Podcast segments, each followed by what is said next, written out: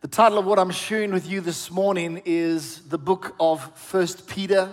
We're busy with a sermon series, and today this is part four in our sermon series. It's uh, one that I'm enjoying going through. I trust that you're in also enjoying going through the book of First Peter. We said at the beginning of the year that we sensed that God was saying that this would be a year of growth and blessing. And I believe that this is one of the ways in which the Lord is causing us to grow by getting into His Word in a real quality way. So let's get straight into our Bible reading for today. We're looking at 1 Peter chapter 2, and today we will look at the second half of 1 Peter chapter 2. So I'm reading from the New King James Version. Here goes. Therefore, submit yourselves to every ordinance of men for the Lord's sake, whether to the king as supreme, or to governors as to those who are sent by him, for the punishment of evildoers and for the praise of those who do good. For this is the will of God, that by doing good, you may put to silence the ignorance of foolish men. As free, yet not using liberty as a cloak for vice, but as bond servants of God. And then verse 17 is quite a powerful one. Honor all people, love the brotherhood, fear God, honor the king. Almost sounds like a line from a movie. Honor all people, love the brotherhood, fear God, honor the king, coming this fall. it's like a statement.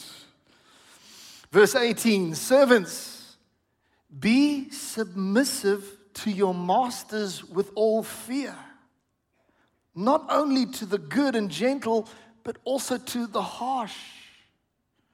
For this is commendable if because of conscience toward God one endures grief, suffering wrongfully. For what credit is it to you when you are beaten for your faults, you take it patiently?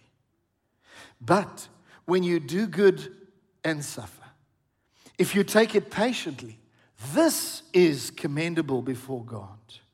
For to this you were called because Christ also suffered for us, leaving us an example that we should follow in his steps, who committed no sin, nor was deceit found in his mouth, who, when he was reviled, he did not revile in return. When he suffered, he did not threaten, but committed himself to him who judges righteously, who himself bore our sins bore our sins in his own body on the tree, that we, having died to sin, might live for righteousness, by whose stripes we are healed.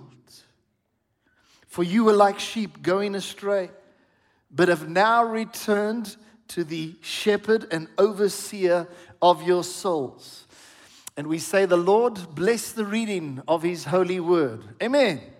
Can I get a louder amen? Amen. Please keep this passage open during the time of our sharing. Now, let's be honest for a moment. This is not an easy passage. It's not an easy passage, and, and I'm just saying, Lord, give us your understanding on this passage because this is the Word of God. When I was thinking about preparing for this and starting to get into my preparation, I realized the magnitude of what we're dealing with and how this is perhaps a sensitive area. And so I was saying, Oh God, would you help me to communicate your heart? I want your heart on the matter. And so I'm trusting that God is going to do exactly that today. There are four things that I'd like to share with you out of this passage. Point number one listen carefully respect the authority of every human institution. We want to learn about the Bible, don't we? And the book of First Peter is actually saying this. respect the authority of every human institution. Now, let's look at verse 13 and 14 to back it up. It says, Therefore, submit yourselves to every ordinance of man for the Lord's sake, whether to the king as supreme or to governors as to those who are sent by him for the punishment of evildoers and for the praise of those who do good. So it's pretty clear. It's unmistakable. It says, Submit to every ordinance of man. Ordinance can also be translated institution. Submit to every institution of man. The NLT translation renders it as follows it says, For the Lord's sake, respect human authority, respect all human authority. So, what are we learning? It means that we need to recognize the authorities, we need to accept the authorities, and we need to submit to every human institution. And this we do. Why? We do this in order to honor God because God calls for it. And so I'd like to say, in terms of this whole aspect of respect the authority of every human institution, I want to tell you this is the holy word of God. Will you esteem the word of God? Even when you might feel a little uncomfortable, it, it might work against your flesh a little bit, will you still esteem the Word of God? I believe this is a church that says yes. Absolutely. And so it's clear respect the authority of every human institution. Now, furthermore, let's take this a step further. We need to show respect not only to good rulers, but even to wicked rulers. That's where the rubber bites the tar. This is what Peter was actually bringing across. Now, when Peter was instructing the believers that he was writing to in all these Roman provinces to submit to authority, he was actually alluding to the evil emperor Nero, who was on the throne at that time. We know that Nero was the supreme leader over the whole of the Roman uh, Empire and all those Roman provinces in that section. And included in that section under Nero was these very areas in which the people reading Peter's letter were living. It's, it's very clear. Peter had Nero in mind when he was talking about submission. But how can this be? Because Nero, I mean, he was a cruel leader, extremely cruel. He was a tyrant. Do you know that Peter himself would later be put to death under Nero's persecution? And yet, Peter called for submission, and when he was calling for submission, it wasn't his own good idea, but he was speaking under the uh, influence of the Holy Spirit. He was speaking under the power of the Spirit of God, and this became scripture. So, this is God's plan, and this is what God was communicating.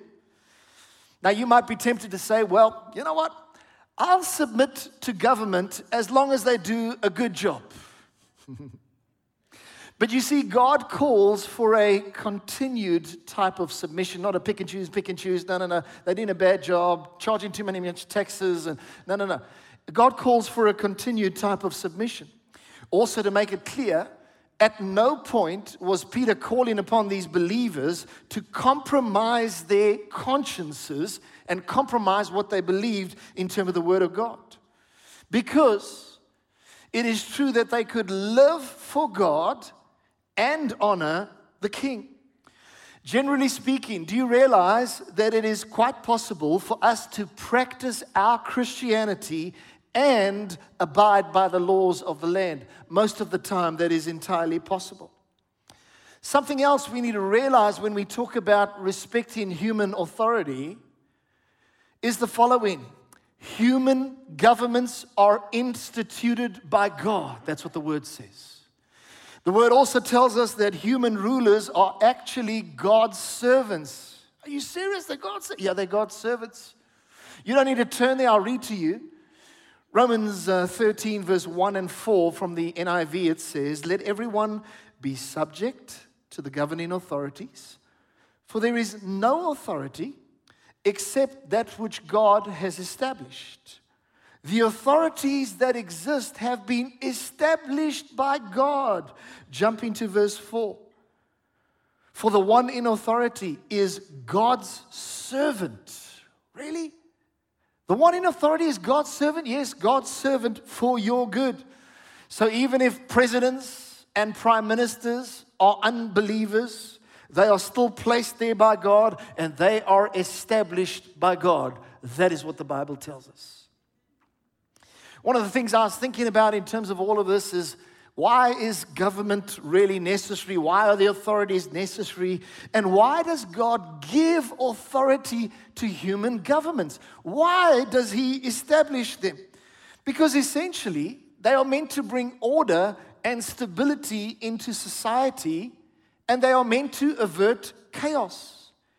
Can you just imagine a society where there's no government, no laws, no control? What would that be? Complete anarchy. It would be crazy. People just take your stuff and ah, it would just be a mess in all society. Let me read something to you. It is probably better to live under a dictator than under no rule at all. The complete absence of rule is anarchy. And no society can function under anarchy. So, some form of government is better than no government at all. Order is better than chaos. And consider actually the task that government has. It's a major task. Here, they have to try to bring order and stability, but yet at the same time, they are uh, involved in a world which is full of brokenness brokenness in humanity, brokenness in leaders, and yet they are meant to now bring order in society. And so that makes me realize well, there is no such thing as a perfect government. But I want to tell you that there is a government coming that will be perfectly righteous. And of the increase of his government and peace, there shall be no end. Praise God that the ultimate government is coming. But while we are here on earth, there's no perfect government. And that's why it is so critical that we would pray for our government. I believe South Africa, even although we're facing very real challenges at this point in time, if it was not for the church, South Africa would be in a terrible state right now. But the church has been praying. The church continues to pray. This church and so many thousands of church across the nation. And it is God's restraining power that, that stops that evil just runs rampant across our country. The role we play in society is so key. And it says in 1 Timothy 2, verse 2 pray. Everybody say, pray. For kings and all who are in authority, that we may lead a quiet and peaceable life. By the way, Christians are actually a huge blessing to society. Maybe it's because we tend to be submissive by nature because of whose we are and because of who our example is. I think most of the governments in the world don't realize how wonderful it is to have Bible believing Christians in their nation. We make a massive difference across the world as believers in Jesus Christ because of whose we are. Number one, respect the authority of every human institution. This is what the will of the Lord is. Number two, our submission and godly living will glorify God and silence our accusers. Please say this out loud with me. Our submission and godly living will glorify God and silence our accusers. And this is backed up from verse 15 in our passage, which you can look at. I'm reading it from the NLT. It says, It is God's will that your honorable lives, here it comes up again, last Sunday, honorable lives came up. It is God's will that your honorable lives should silence those ignorant people who make foolish accusations against you. And when Peter is here speaking about honorable lives, and speaking about doing good, he is actually talking about submission. The whole context of what we're reading here is about submission. So let it be clear. And one of the big takeaways that I think of in terms of all of this is that our submission is a massive testimony to the world. Our humble submission to God and also to government is a massive testimony. It speaks so loud, it speaks so powerfully. Do you realize it speaks powerfully? And that's one of the reasons why God calls for submission because of the power of our testimony through a submitted life to what God has established. You know what? Our submission, it shows Christ likeness. It tells the world that we have a faith that is real. It tells the world that we have a hope that is real, and that hope is beyond the here and now in this earth. It also tells the world that we've got something that they desperately need. Our submission speaks powerfully. Why don't you tell the person next to you, your submission speaks powerfully? Tell them that. It does. Now, listen to this statement. I came across this by a man called Leslie T. Lyall. He was a missionary in China. No doubt, he, from 1905, he was born in South. He was a missionary in China. No doubt he discovered a hostile environment that he was in, in terms of towards the gospel. But listen to what he says after he learned so much through living submitted in that hostile environment. He said, The ultimate Christian answer to persecution, detractors, and critics is that of a blameless life, conduct beyond reproach, and good citizenship. Now, listen to this. In particular, submission is a supremely Christ like virtue. That is why it's so important. And I want to say that again submission is a supremely Christ like virtue. I want to say to you that you can't have somebody who is a good Christian and a bad citizen. That doesn't work. But when we, uh, when we are submitted to God, we will be good citizens in our nation. And so, child of God, realize that our submission speaks powerfully to the world and it glorifies God. Now, point number three have you got your safety belt on for this one? Here we go. There may be exceptions where obedience to human authority is not required. Now, don't get nervous in the service. There's no danger in the manger. But I'll back this up from scripture. There may be exceptions where obedience to human authority is not required. You see, let me tell you, if the government instructs you to act in violation of the word of God, then you do not obey government. You have to know that. If it's a blatant violation of word of God, you have to rather obey God. And in such a case, you have a higher responsibility to a higher authority, and that is to obey, obey God rather than men. Can I get an amen? In Acts 5, verse 29, Peter tells us something very interesting where it says, But Peter and the other apostles answered and said, We ought to obey God rather than men. The context was that they had been called in by the authorities. The authorities said, You need to stop preaching in Jesus' name. And they whipped them and sent them away.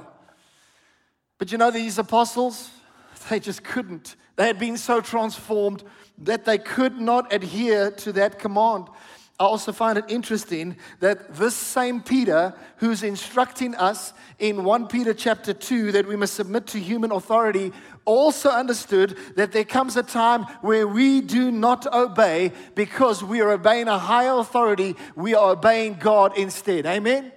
It's the same Peter that has been referred to in both situations. Very interesting. But having said that, we also need to realize that if, listen, if punishment is meted out for disobedience to government, then we need to be willing to bear it in humility. We should never rebel or try to overthrow government. And yes, we can work towards change of government, but we can never rebel and try to overthrow government. Now, here's an example of obeying God rather than man. If I ask you this, smuggling Bibles into a closed country that is closed with regard to the gospel of Jesus Christ. How do you feel about that? Do you realize that technically it is actually breaking the law? But it is obeying a higher law which is the command to go into all the world. God said we can go into all the world and spread the gospel of Jesus Christ. It's obeying God when you do that.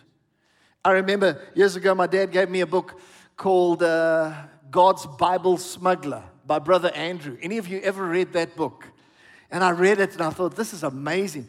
And sometimes the Bibles were in plain sight in the back of his VW Beetle.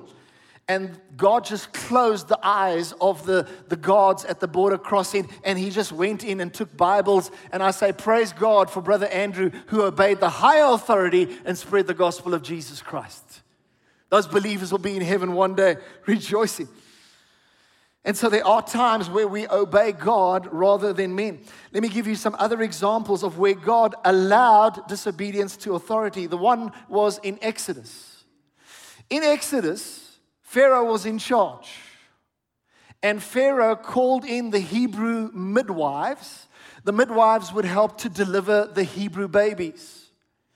And Pharaoh instructed, he said, when the child comes out, look at the gender of the child. If it is a boy, kill it. If it is a girl, you can let the child live. Goodness me.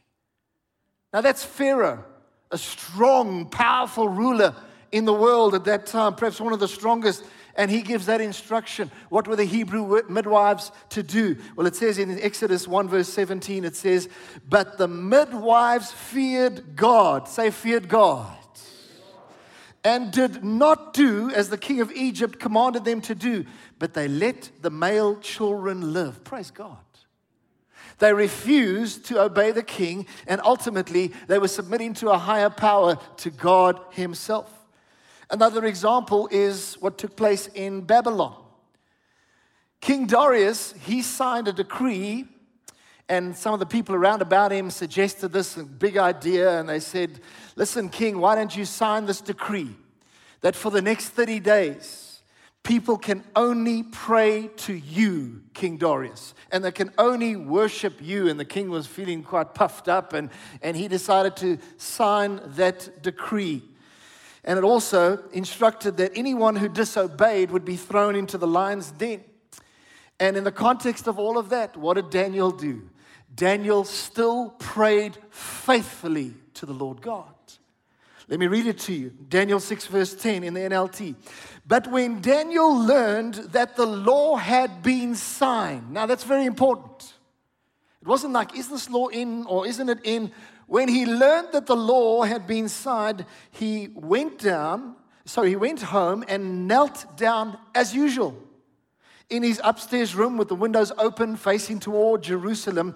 And he prayed three times a day, just as he had always done. What a man of character. He refused to obey the wicked decree, the foolish decree, decree of King Darius. But as a result, he had to face the lion's den, and he submitted himself to that because he recognized that authority is established by God. And so he submitted himself to the lion's den. He didn't run away. He didn't rebel, uh, rebel against it. No, he trusted God. And the amazing thing is, God delivered him from the mouths of the lions. He shut the mouths of the lions. And God, I don't know what Daniel was doing down there, but he seemed to not have a bad time. And he came out the next day. And then those who had tried to get him into the lion's den, they were thrown in. And before they even hit the ground, they were eaten by lions. Scary stuff in the Bible, I tell you. But Daniel honored God. He feared God more than government. I want to ask you do you fear God? Or do you fear government? We should fear God more than we fear government because He is the great I am. Is anybody getting something out of this message today? Amen. Now, let me also just tell you this. There are other examples. I don't have time to go into them at length, but just briefly to mention the story of Shadrach, Meshach, and Abednego is another example. They refused to bow down to Nebuchadnezzar's golden image. When the music played, everyone had to bow down. They refused to bow down and they chose and they said, We will worship the one and true living God. Another example, one last one, is Moses' parents. They were people of faith. They are listed in the hall of faith in Hebrews. And what did they do? They hid Moses for a period of three months in order to save Moses' life. In so doing, they were disobeying Pharaoh, but they were honoring the King of all kings. Hallelujah. Praise God for these biblical examples. And when I think of all of this, I think this that as we approach the last days, there might be more situations that Christians begin to face where we have to uh, choose to obey God rather than men. I want to tell you, folks, it is coming, it is coming in the end days. But in all of that, may God give us wisdom to navigate those times because we don't want to act as foolish and brash. No, we want to act wisely in those times. And may Lord help us to honor Him in all we do. Amen. Now, before I go on to my fourth point, let me just recap. Number one, respect the authority of every human institution. Number two, our submission and godly living will glorify God and silence our accusers. Number three, there may be exceptions where obedience to human authority is not required. Point number four Respect the authority of the person to whom you report. Please say that with me. Respect the authority of the person to whom you report. It says in verse 18 and 19, is your Bible still open? Look at verse 18 and 19. Servants, be submissive to your masters with all fear, not only to the good and gentle, but also to the harsh. You say, John, why did you have to bring up the scripture today? I've got a boss, a boss which is, he, he or she is quite harsh to me. Uh, I'm sorry, but uh, I have to not just preach the nice stuff in the Bible, we have to faithfully declare the whole counsel of God. Can I have some support on this? Amen. And then verse 19 it says, For this is commendable. If because of conscience toward God one endures grief, suffering wrongfully. And so there is a very similar idea that is coming across here to the submission to government. But what's coming across here is just submission to lower levels of authority, which is submission to masters, or commonly put in today's language, those to whom we report to. And so, what is Scripture saying? Scripture is directing us to accept. Everybody say accept the authority of our masters, we need to show proper respect and cooperate. When you are digging in your heels and being difficult and not cooperating with your supervisor or your manager or, or your boss, it is actually not honoring to God. Ouch, but it's real. God expects us that we will show proper respect and that we will, as far as possible, endeavor to cooperate. And the context here is quite interesting. You see, many of these early believers, do you know that they were household servants? I discovered when preparing for today that a lot of the early church were actually low class people and middle class people. Initially, that's where the gospel seemed to spread rapidly. And so, a number of the people that Peter was writing to, these were household servants. And these people probably worked hard hours they worked hard, they worked long hours, and they were attending to the needs of their master. They probably didn't have much time off. It was a tough job, and especially so if you had a harsh boss that you were working for. But here's the big idea simply serve well and endeavor to show respect. In terms of the situation with whom you may be working for, I want to say to you today simply serve well and endeavor to show respect. You know, it's easy to submit to a boss who is considerate and kind and understanding and gentle. But Peter encourages us to be respectful even in the face of unjust treatment. Because you know what? When we are uh, respectful, even in those situations where we're not being dealt with correctly, actually, what is happening is our Christian testimony is speaking loud and clear. And sometimes to the unsaved, it doesn't make sense. But our testimony is speaking loud and clear. And it says in Matthew 5, verse 10 Blessed are those who are persecuted for righteousness' sake, for theirs is the kingdom of heaven. I just want to say this for a moment, and it's, and it's this. You might be sitting in a job where you are being abused. Do not stay there. Because I believe that God is talking about you know, some people, uh, a boss that's a bit harsh and difficult and so on. And, and, but there comes a time when you realize that this is destroying my soul. I have to resign and I have to get up. And you need to understand that. But you know what? Sometimes when it hasn't gotten that bad and we're working under somebody who's a little bit harsh, it could be the very hand of God fashioning you in what you're going through. I believe that there are some people, Christians, who've left a job prematurely. God was still working in your character in a beautiful way, but you jumped out of the ship and you said, No ways, I won't take this. I've got rights. But God said that you can endure in situations even when you are suffering wrongfully. But there is a time when you say, I'm out of here. This is a toxic situation. And I get it, I respect that. I remember being treated myself wrongly by a church leader years ago who was my boss. He was my leader at the time. And a friend said to me, when, when I was sharing what I was going through, this friend said to me, Don't take it lying down. Sort it out, man. Talk to the oak and give him a piece of your mind.